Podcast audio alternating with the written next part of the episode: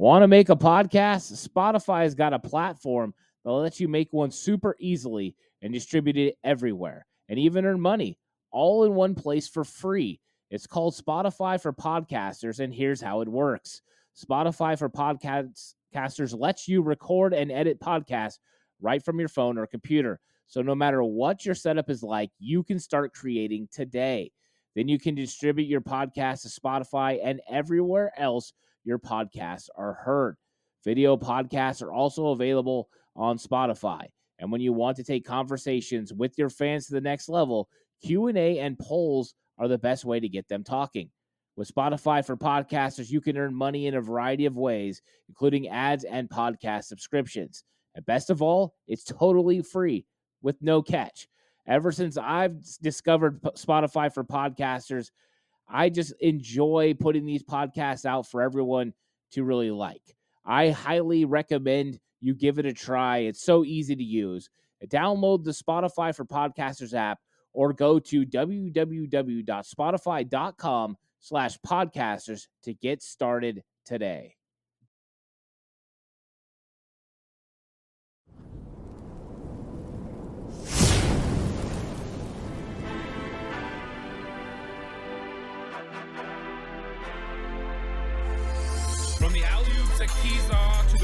Days at the stick. From who's got it better than us to brick by brick. It's always the 49ers way from off season to game day. Yeah, we talk that. It's the 49ers cutback.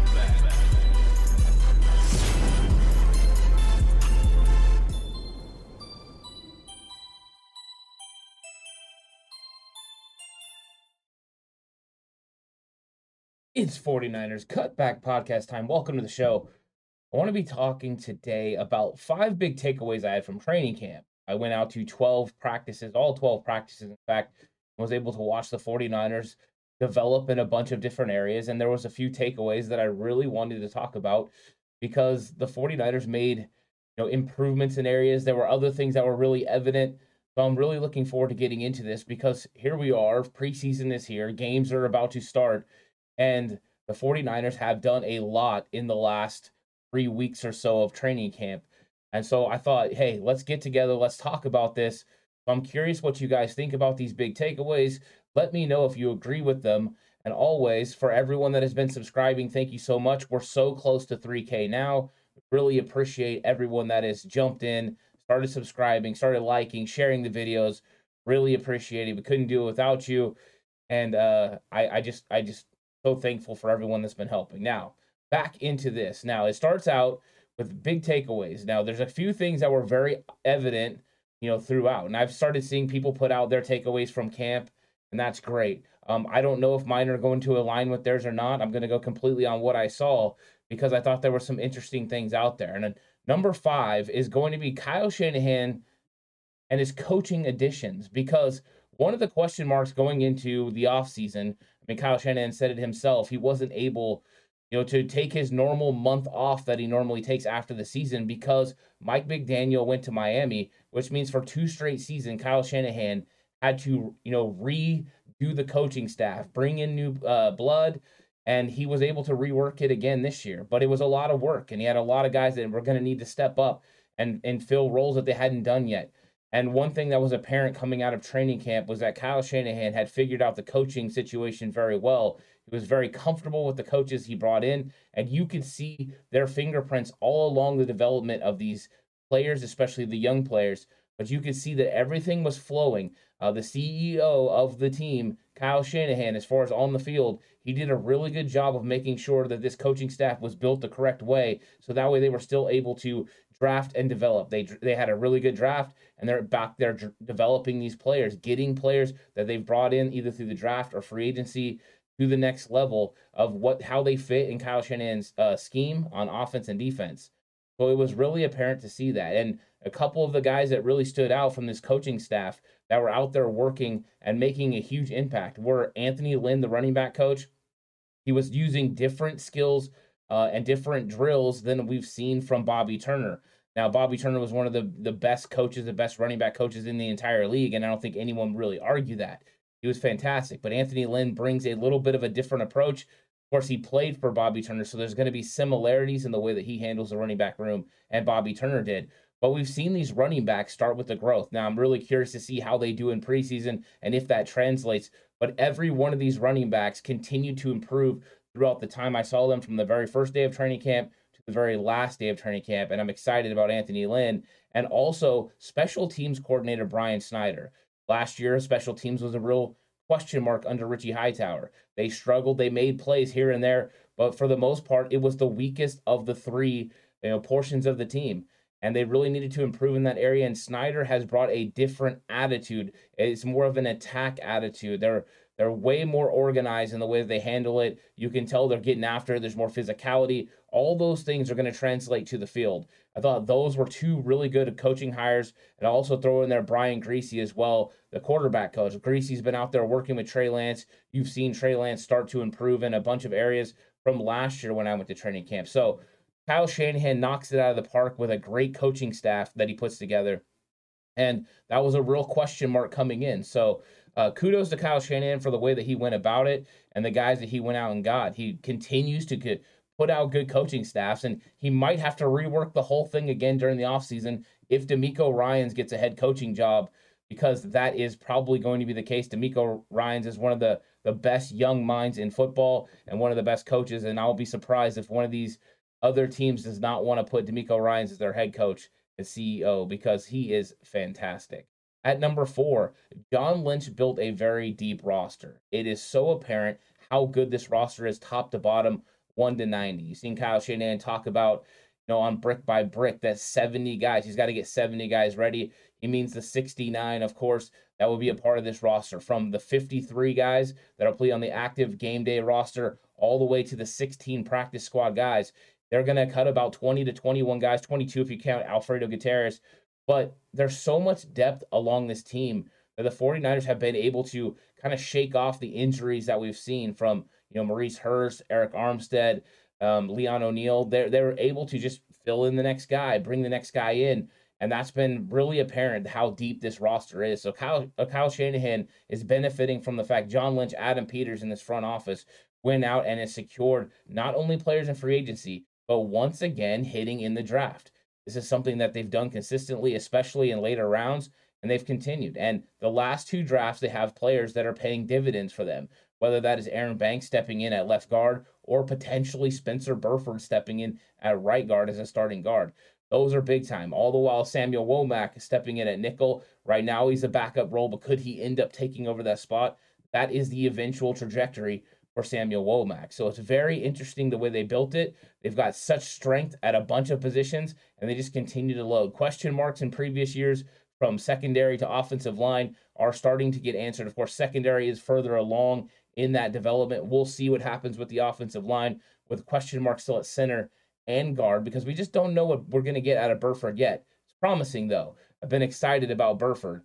Uh, so I'm really excited about this. And John Lynch's uh, 90 man roster absolutely fantastic. At number three, the rookie impact players. There's one thing that I, I wanted to see right away. How are these rookies going to fit in? Because when you put together a roster like this, you're not sure a rookie player is going to be able to make an impact on the team. We've talked about it in length, and a lot of other uh, content creators have talked about it as well. The 49ers red shirt program, because you've seen players like Aaron Banks and Ambry Thomas and those guys sit if they can. Uh, a lot of times it was because of injury that they got thrust into that, whether that was Elijah Mitchell, Ambry Thomas, Deommodore Lenoir, they had to go in there. It wasn't so much that they were working them in. Well, this year it didn't seem that there was going to be avenues for the rookies to make an impact right away. Potentially you could have one with Samuel Womack at nickel, but besides that, a running back making a huge impact on the team wasn't likely. You know, maybe TDP in short yardage situations, but Elijah Mitchell has the number one running back spot on lock. So where were those rookie impact players going to come from? Well, we're going to get some because Samuel Womack is going to make an impact on this team in the secondary, whether he starts or not. He's going to see some time out there, including special teams. So Womack is going to be able to come in there and make an impact. Also, uh, Spencer Burford is going to come in and make an impact, potentially starting at right guard. Those were areas where I think the 49ers have struck gold in this draft. Burford will be a starting guard in this league at some point. Chris Foerster said as much. Uh, if if Spencer Burford starts this year, then the 49ers hit even bigger because that means Potentially Daniel Brunskill doesn't start, which means you've improved your offensive line from last year, which is very impressive. They've continued to add players, you know, to this. Now, we're going to get guys who weren't rookies as well, potentially making an impact, like Aaron Banks, who's coming into his first year as a starting uh, left guard for this team, you know, and Trey Lance as well. Guys who are coming into their second year, they're going to make an impact. So, rookie impact, sophomore impact, those are things you're noticing as the draft and development program continues to work for the 49ers. So, that was a big takeaway that we're going to get some rookie impact players for the 49ers in 2022. Now, number two is Trey Lance's development. And this may be one of the most important ones. It wasn't my biggest takeaway because I expected him to develop, but it had to be up there.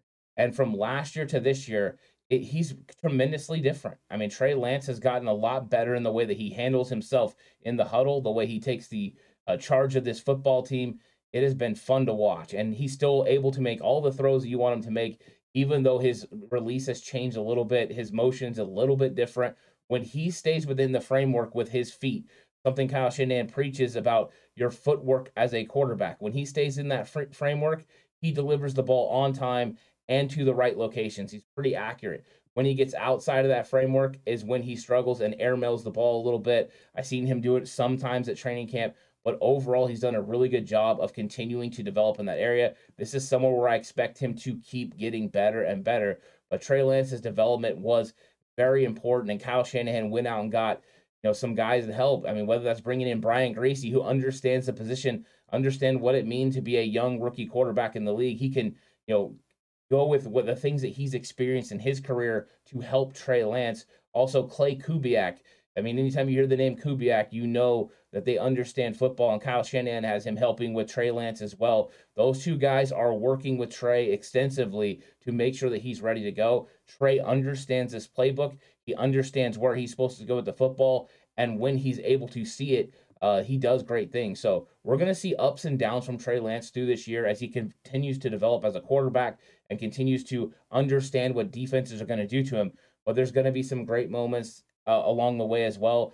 But the most important thing is I've seen him develop from year one to year two, and that makes me optimistic because if we see a similar jump from year two to year three, sky is the limit for Trey Lance, and Kyle Shanahan is doing everything he can to make sure they continue to develop Trey Lance that way he can be the quarterback that they believe he could. Anytime you invest that much capital into a player, you want them to end up becoming a big time player. And if Trey does, everyone understands it takes the 49ers from a potential Super Bowl a caliber team to a Super Bowl winning team. That's just how much a quarterback can mean to the team. And Trey Lance's development has definitely been one of the things that Kyle Shanahan has focused on.